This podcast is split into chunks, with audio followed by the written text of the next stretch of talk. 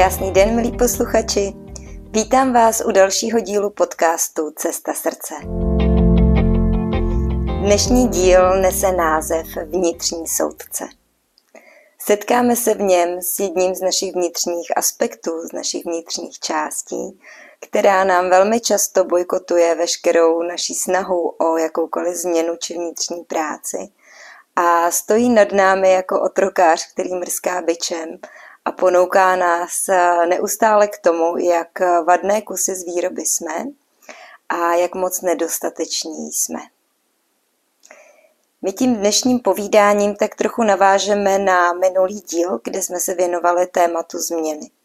Protože vnitřní soudce je jeden z těch hlavních protivníků, kterého každý na cestě za změnou potkáme, se kterým se setkáváme a známe ho velmi dobře a velmi často s ním máme i tak trochu přátelský vztah.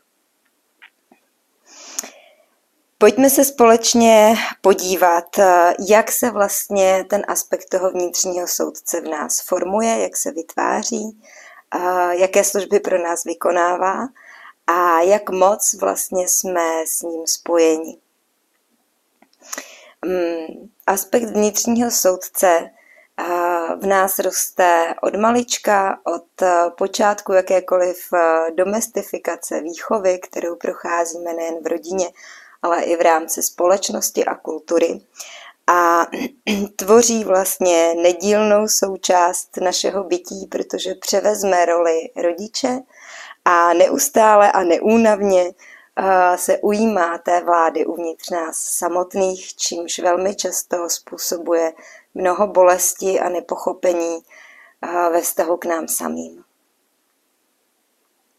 Vnitřní soudce funguje jako otrokář, který mrská byčem a neustále udílí povely o tom, co je ještě potřeba udělat, co je špatně, jak e, jsme málo nebo naopak moc, jak jsme nedostateční a tak dále apeluje vlastně na tu naši nejbolavější část eh, toho přijetí sebe sama, apeluje na naší sebelásku a neustále nám předhazuje, že nikdy nemůžeme být dost. Je to vlastně ta část, která neustále kritizuje a hledá mouchy na čemkoliv, co na nás eh, vidí, neustále dokáže vytvářet nové a nové myšlenkové proudy, které nám opakují a omílají vlastně programy, které tam máme od malička ve smyslu kritiky a ponížení nás samotných. Občas se tomuhle aspektu proto také říká vnitřní kritik, ale ať si vybereme kterékoliv pojmenování, vnitřní kritik, soudce, anebo třeba jenom ten ďáblík, který našeptává, tak eh, to vždycky označuje tady tuhle tu část eh, nás samých, ten aspekt, který neustále vytváří tyhle kritické vlny uvnitř. Prochází vlastně mistrně úplně eh, všemi vrstvami naší bytosti a dokáže měnit převleky, situace, bravurně nás dokáže během pár okamžiků dostat na kolena. Jen si vzpomeňte, jak málo kolikrát stačí. Stojíte před nějakou skupinou lidí, máte jim něco říct a vnitřní kritik spustí ten svůj monolog. To nikdy nezvládneš, na to nemáš, určitě je nebude zajímat, co jim chceš říct, no ty rozhodně tady nemáš co dělat, podívej se, jak vypadáš a co máš na sobě, tohle určitě nebude v pořádku. A tak dál. A my vlastně během chviličky, během zlomečků vteřin zvládneme většinou buď úplně zrudnout, nebo naopak zblednout jako stěna, objeví se ten knedlík v krku. A my nejsme velmi často schopní ze sebe vypravit kousek slova, nebo se naše řeč hrozně zrychlí, mluvíme prostě rychle, abychom vlastně překlenuli tady tenhle okamžik. Nebo naopak se začneme třeba zakoktávat a ty slova nám z těch úst prostě nejdou. Věřím, že každý z vás se s touhle situací setkal. Pokud ne ve škole, tak určitě i později v rámci prostě pracovního kolektivu nebo pracovního procesu. Myslím si, že opravdu tyhle modelové situace zažíváme prostě běžně, denně v té každodenní praxi.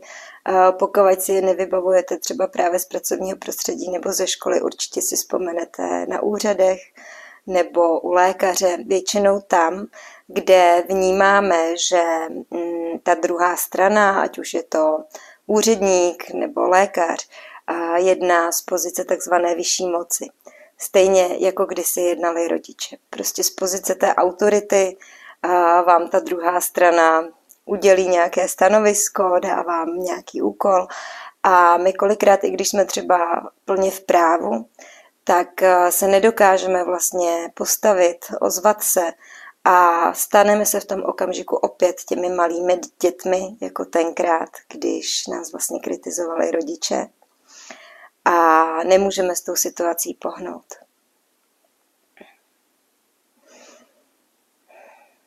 Vzpomínáte si, určitě jste takovou situaci zažili taky. Pojďme se na to ale společně podívat eh, pěkně od začátku. Představte si takovou modelovou situaci. Jdeš cestou z práce, máš volný odpoledne, sedneš si na lavičku, venku svítí sluníčko, je pěkně a okolo prochází maminka s dítětem. Před sebou mají louži a dítě samozřejmě skočí do té louže, začne dupat nožičkama, má z toho obrovskou radost. Ovšem maminka tu radost samozřejmě nezdílí, protože má zacákaný oblečení a začne vlastně to dítě kritizovat, začne na něj křičet, že se to nedělá, že je neschopný, neohleduplný, ať okamžitě vyleze z té louže a dítě samozřejmě nechce poslechnout. Takže máma ho plácne, čapne ho za ruku, vytáhne ho z louže a vleče si ho pryč. Možná vás ten okamžik ta situace pobaví, možná vás třeba naopak naštve, zbudí ve vás vztek, možná vám to přijde líto. Ať e, tak či tak e, většinou odsoudíme tu maminku jako tu špatnou a tu hroznou. Ale důležitý vlastně na tom je uvědomit si to jádro. Pokud dítěti začneme od malička opakovat, že je hloupý, neschopný, že by nemělo tamto a nemělo by tohle a že se tamhle to nedělá. Občas ho plácneme, protože víme, jak výchovná někdy umí sednout, to jsme určitě slýchali od generací našich rodičů a prarodičů. Brzy se z toho dítěte vlastně stane človíček, který má dvě možnosti na výběr. Buď se stáhne do sebe, sedne si tiše a poslušně do kouta a ne, neodváží se udělat vlastně žádnou vlastní akci. Čeká na nějaké instrukce, povely a tak dál. Maminky si potom stěžují, že děti si neumí hrát sami, že jsou zakřiknutý, že jsou plachý, stydliví a tak dál. Je to zase opět jenom důsledek vlastně té výchovy. A nebo se dítě přikloní k tomu druhému pólu a začne vztekle pobíhat po pokoji, rozbíjet věci, křičet, mlátit a tak dále. To je ta druhá polarita, kdy to dítě vlastně přejde do, té, do toho opačného extrému a snaží se ze všech sil udržet tu svoji vlastní autonomii. Um, měla jsem takhle dva případy vlastně velmi obdobného charakteru. V tom prvním případě uh, přišel na první sezení tatínek se synem Eh, v té době devítiletým, s tím, že si s chlapečkem nevědí rady, protože má obrovské nezvladatelné záchvaty vzteku a během toho vzteku ničí věci, poškozuje je, eh, křičí, kope do dveří a tak dál. A rodiče si s ním nevěděli sami. Já jsem si říkala už eh, během té první návštěvy, že je zvláštní, že se na takovéhle věci nechce podílet maminka, ale víme, jak to je, říkala jsem si dobrý, tak prostě se to nehodilo časově, vyslali taťku a tak. A to první sezení prostě nějakým způsobem proběhlo. Tatínek se obědal znova asi po měsíci a když přišli se synem po druhém, tak mi říkal, no jo, to zlepšení tam bylo, to my jsme to týden vlastně, jako to bylo úplně v pohodě, kluk se vůbec nevstekal, jenže potom se to vrátilo do těch starých kolejí a on se zase vsteká a křičí a mlátí a tak dál. A já jsem se tetínka ptala, no a jak ten okamžik reagujete vy? A on mi říká, no to já křičím taky. Tentokrát u té druhé návštěvy už byla celou dobu přítomná i maminka, která za celou dobu, kromě dobrý den a nashledanou, řekla asi jenom dvě slova.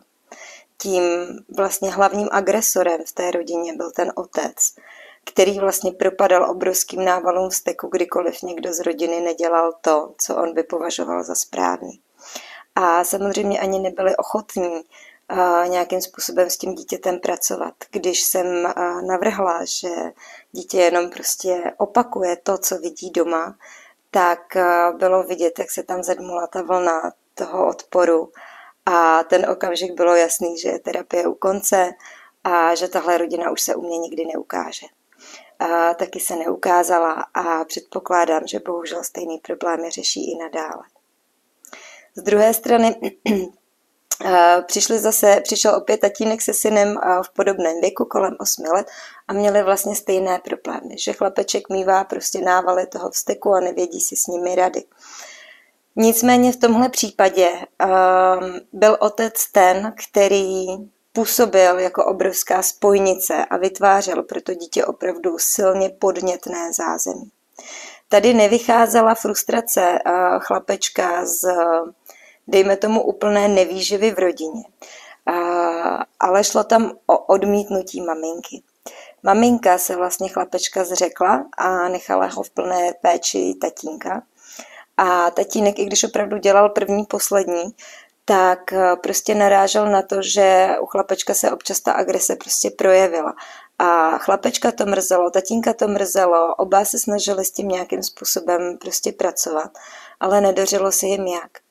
Um, to, co bylo pod tím, co způsobovalo vlastně tu bolest, na kterou uh, klučina reagovala vlastně tím stekem, tak uh, bylo to odmítnutí od té maminky která se ho prostě zřekla a raději si cestovala po světě, než by vlastně byla s dítětem. A i když ten tatínek opravdu jako dělal, co mohl, tak tahle rána na dušičce toho dítěte zůstala. Tím ale, že tatínek a jeho nová žena byli ochotní vlastně na tom pracovat tu iniciativu vlastně k návštěvě ke mně vyvolala právě nová přítelkyně a tatínka, tak vytvářeli chlapečkovi velmi silné, motivující a milující zázemí. A chlapeček prostě výborně zvládal tady s těmahle věcma pracovat. Tady je vidět ten propastný rozdíl, jak vlastně ta rodina může opravdu reagovat a pracovat s tím dítětem a pomoct mu, aby tyhle ty věci zvládlo. Ten vztek u dětí bývá velmi často eh, takové omílané téma, protože v okamžiku, kdy se to dítě začne vstekat, tak eh, rodiče si s tím nevědí rady. Nevědí, jak na to mají reagovat. Je to z toho důvodu, že vlastně v nich samotných ten stek býval potlačovaný. Kdykoliv jsme se vstekali, tak za to přicházel většinou nějaký trest. A málo kdy, obzvlášť v generaci dnešních rodičů, byla ta rodina tak otevřená, aby řekla třeba to, co se běžně říká dneska. To je v pořádku, to je jenom vztek. Nech ho projít a on za chvíli odezní. A tím, jak my jsme byli nuceni ten vztek potlačovat, tak v okamžiku, kdy se naše děti začnou vstekat, tak v nás se vlastně spustí Eh, ty spouštěče, které tam byly v dětství a my vlastně dostáváme vztek taky a nevíme si s tou situací rady. Dítě vlastně jakoby nemá jinou možnost, než eh, přijmout tu pravdu těch rodičů za svou. Dítě nemá možnost porovnání, eh, poznání toho, jak to funguje někde jinde, v jiných rodinách, v jiných domácnostech a proto to, v čem vyrůstá, považuje za ten nejlepší a nejideálnější model prostě rodiny a výchovy. Velmi často se, u toho, se s tímhle jevem setkáváme u obětí domácího zneužívání, obzvlášť pokud je v dlouhodobém horizontu. Tehdy totiž ty děti vlastně přijmou to zneužívání za úplně normální. Právě proto, že nemohou porovnávat. Nevědí, neznají, nemají tu jinou zkušenost od ehm, kohokoliv jiného. A velmi často a dlouhé roky prostě zneužívány jsou a berou to jako běžnou součást vztahu mezi rodičem a dítětem. Je to opravdu nepříjemné, bolestné to slyšet a samozřejmě, když se potom tyhle oběti vrací do normálního života, uvědomí si vlastně ten problém, uvědomí si, že to asi teda nebylo správně a začnou na tom nějakým způsobem pracovat. Velmi často se v nich objeví silné pocity studu. Studu a kritiky, jako by si vyčítali, že si tenkrát nedokázali uvědomit, že to je špatně ale dítě tu možnost skutečně nemá. Skutečně nemá prostor pro porovnání, protože žije v té úplně uzavřené sociální bublině se svojí rodinou, se svými rodiči. Ty vycházky má maximálně prostě do školky nebo potom později do školy, kde se setkává, dejme tomu, s jinými dospělými, s jiným kolektivem a tak dál. Ale v rámci prostě toho jádra ta rodina pořád hraje prim. Postupně vlastně vyrosteme a tohle ponižování, ať už od rodičů, prarodičů, učitelů, vrstevníků a tak dál, zapomeneme. Pohřbíme to hluboko do sebe, protože ty rány byly prostě bolestivý a my už na to dál nechceme myslet, protože by se s ním nedalo žít. Nicméně ten otisk tedy těch našich kritiků v nás zůstane v podobě právě toho v našeho vnitřního aspektu, vnitřního soudce nebo kritika.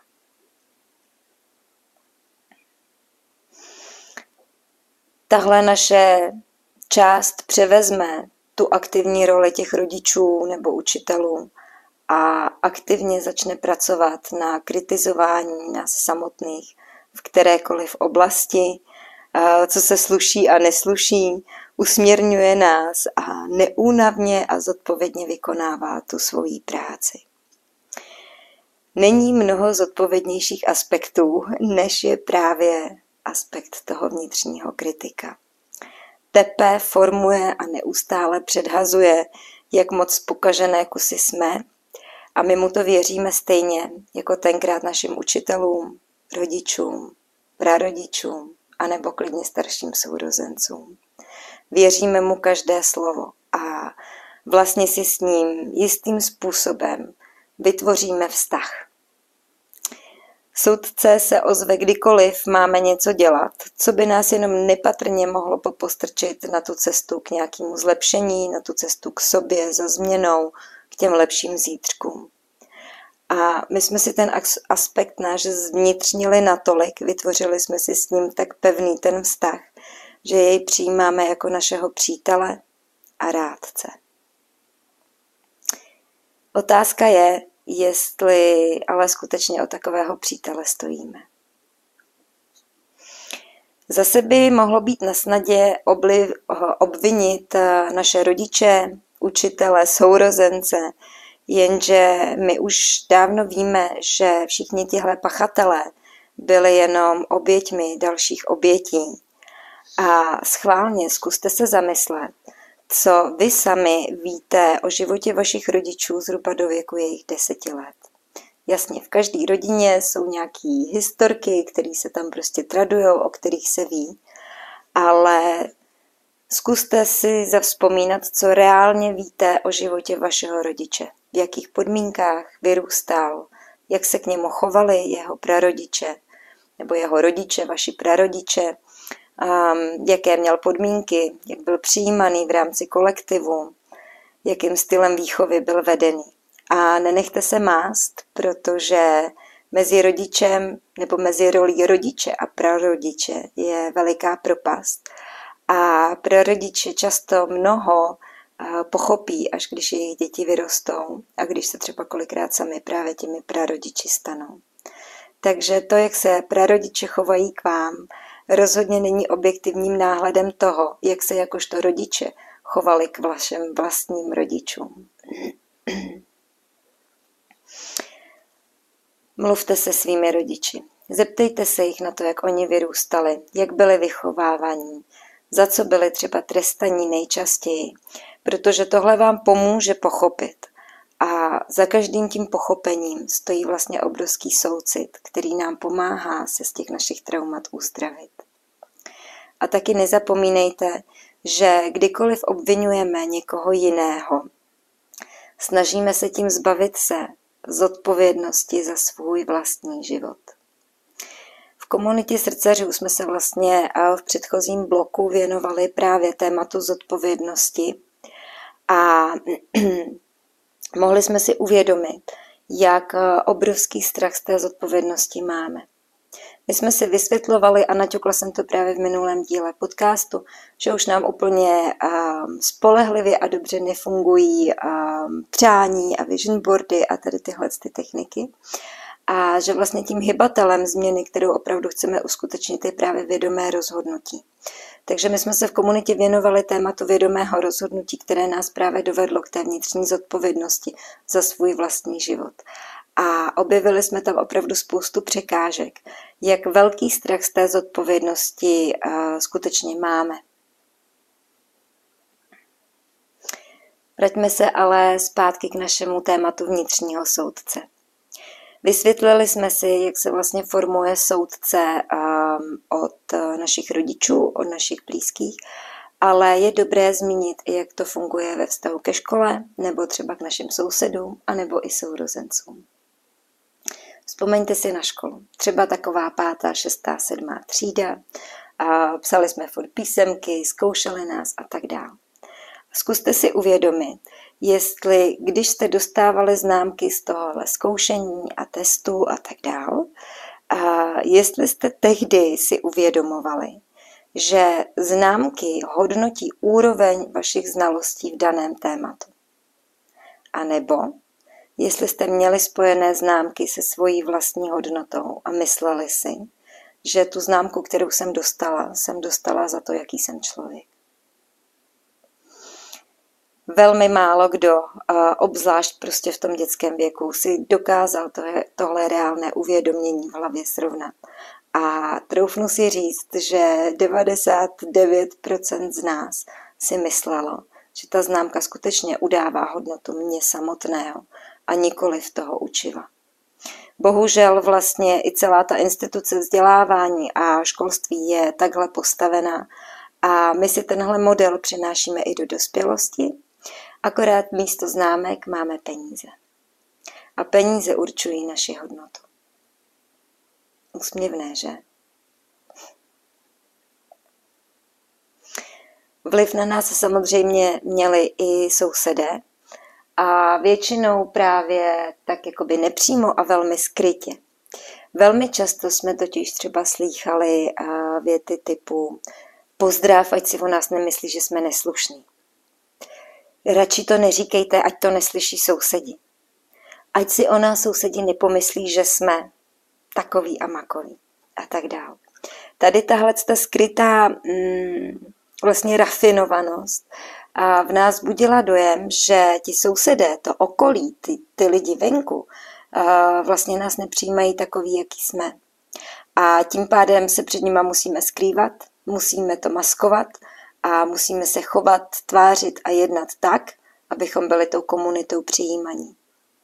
Obecně ten pojem komunity, společenství je pro nás obrovsky důležitý, protože my jako lidé jsme stádová zvířata. My jsme prostě, my potřebujeme žít v kmeni. Potřebujeme mít u sebe, okolo sebe tu vyživující komunitu, která nás prostě podporuje. A v okamžiku, kdy já mám pocit, že to okolí, ta moje komunita mě přijímá jenom za určitých podmínek, jenom když slušně pozdravím, když slušně poděkuju, když slušně udělám, neudělám, řeknu a neřeknu, tak tam vlastně vzniká obrovská bariéra a já přijímaná nejsem. Prosím pěkně, nerada bych, aby to bylo zase špatně pochopené, že je třeba nevhodné pozdravit nebo poděkovat. Je to samozřejmě vhodné a je to fajn, ale z druhé strany je dobré ponechat třeba dítěti svobodnou volbu. A pokud nechce pozdravit nebo poděkovat, tak ho k tomu zkuste nenutit a všímejte si toho, co to dělá s vámi. Jak vy na to reagujete jak se orosíme, jak se cítíme trapně, jak zrudneme, protože máme pocit, že to naše dítě je nedostatečné, protože nepozdravilo. My jsme měli takhle v domě takového velmi přísného souseda. Celý barák se ho docela jako bál a všichni se mu prostě klidili z cesty, protože on kolikrát tam prostě hulákal a sjednával si pořádek a tak dále. No a můj mladší syn tohodle muže jako jedinýho z domu nikdy nezdravil. Nikdy ho prostě odmítal pozdravit. A jak zdravil všechny ostatní a nedělalo mu to problém, tak tohle muže se vždycky prohlížel, ale jak cítil, co z něj vyzařuje, tak se prostě odmítal sklonit a nikdy ho nepozdravil. Se mnou to velmi pracovalo a samozřejmě jsem stála před takovým tím rozporem, jako říct dítěti, no tak pozdrav. A nebo naopak mu dát tu svobodnou volbu.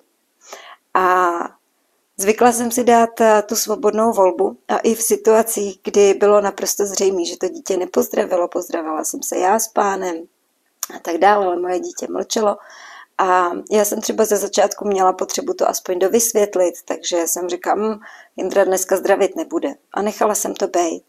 A pak už zmizela i tady tahle potřeba. My jsme oba s Jindrou věděli, proč on zdravit nechce. A s největší pravděpodobností to mohl tušit i pán. Ale byla to pro mě opravdu krásná modelová situace, na který jsem trénovala právě to, jak se nebát být před těma sousedama, před těma lidma v tom okolí, prostě sama sebou.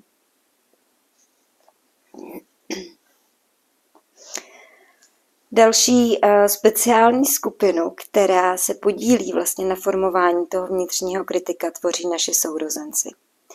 Většinou ti starší, protože my je v tom dětství považujeme za bohy. Starší sourozenec eh, je blížší jednotka než rodič a má stejnou úroveň jako rodič. Prostě úroveň Bůh ale ten vztah je mnohem bližší, protože jak je to dítě taky menší, tak k němu cítíme větší zblíženost a očekáváme vlastně od toho sourozence takovou tu, tu bezpodmínečnou lásku, to, ten, ten pevný vztah, takový to fakt partnerství, to bratrství v tom pravém slova smyslu.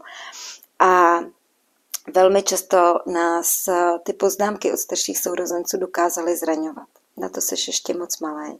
No s náma si hrát nemůžeš. Hele, teď mě neotravuj. Ty jsi bačkora. Já ti furt říkám, ať mi na to nešaháš, že mi to můžeš rozbít. To je prostě moje. Jo, a tady těma drobnýma vlastně poznámkama, i když často byly, věřím tomu, že nevinný, tak v nás se opět hluboce zarývá ten pocit té nedostatečnosti. A zároveň i takový to zklamání, protože jsem nedokázala uspokojit toho mýho Boha.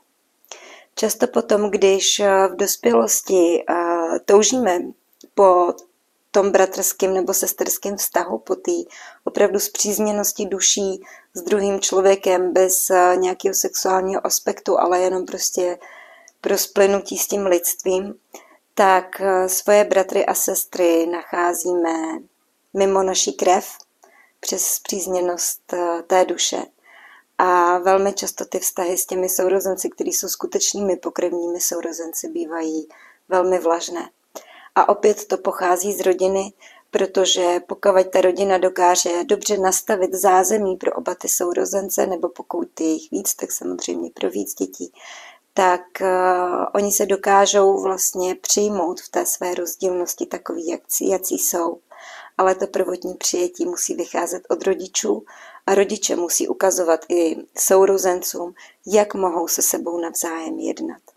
A samozřejmě to není vždycky jednoduché, protože uvědomte si nebo přiznejte si, uh, která rodina, která má více dětí, tak uh, neřeší sourozenecké bytky a potyčky. Já žádnou takovou neznám.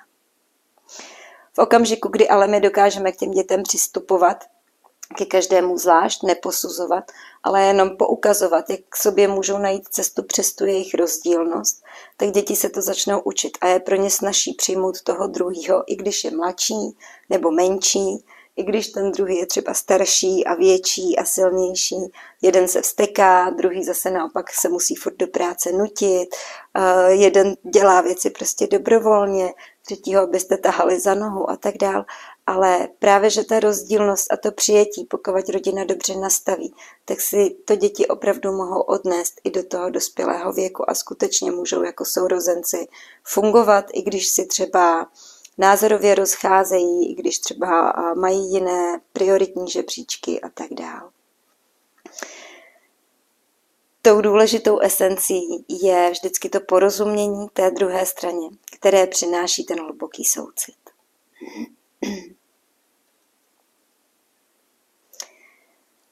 A tak se vlastně v důsledku tedy těchto z těch různých vlivů, které během dětství zažíváme, jednoho dne ocitneme na Prahu té dospělosti, je nám třeba 18, 22, 24 a 20 let. A stojíme tam jako člověk, který o sobě ví s jistotou, že je vadný kus z výroby, že není dost dobrý, že má mnoho slabin, mnoho toho neumí, ale najednou mu všichni ty okolo řeknou, no jo, ale to je tvůj život, vem si tu zodpovědnost a běž do něj, vyraž. Jak můžu tu zodpovědnost za svůj život přijmout, když mi ji celý život brali, když celý život někdo rozhodoval za mě? To nedělej, to se nesmí, to se nedělá, radši prosím tě stůj, ať nespadneš. Já tě budu držet, kdyby náhodou. Jistím tě, protože je to moc vysoko. A tak dál. Všechny tyhle neustálý, nenápadný, drobný větičky z nás vlastně vytvořili lidi, kteří nejsou schopní tu zodpovědnost skutečně za svůj život procítit a jako svého nejvěrnějšího přítele jsme si vybrali toho, který nás nejvíc kritizuje a ponižuje.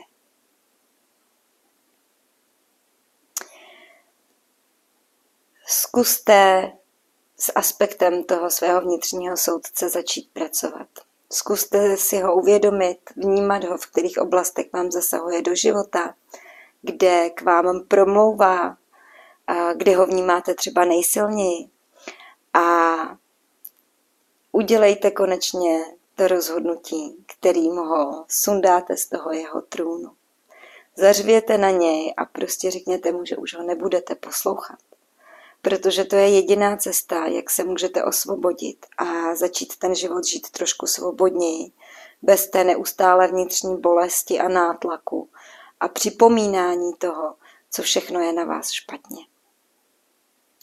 My se v komunitě srdceřů vlastně budeme v následujícím týdnu zaměřovat na kroky, které můžeme dělat, abychom opravdu toho vnitřního soudce sesadili z té židličky, abychom ho oslabili a aby jsme přivítali ve svém životě aspekt vnitřního mudrce, rádce, který je pro nás naopak vyživující a může být na té naší cestě průvodcem a nikoli v naší zhoubou, tak jako vnitřní kritik.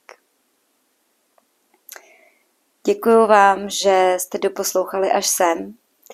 Věřím, že dnešní díl o kritikovi byl přínosem, protože je to stoprocentně jev, se kterým jsme se setkal každý a každý nějakým způsobem svého kritika máme. A je jenom na nás, jestli mu nadále chceme naslouchat a udržovat s ním ten přátelský vztah, anebo jestli se rozhodneme, že nadešel čas si zvolit prostě jiného přítele.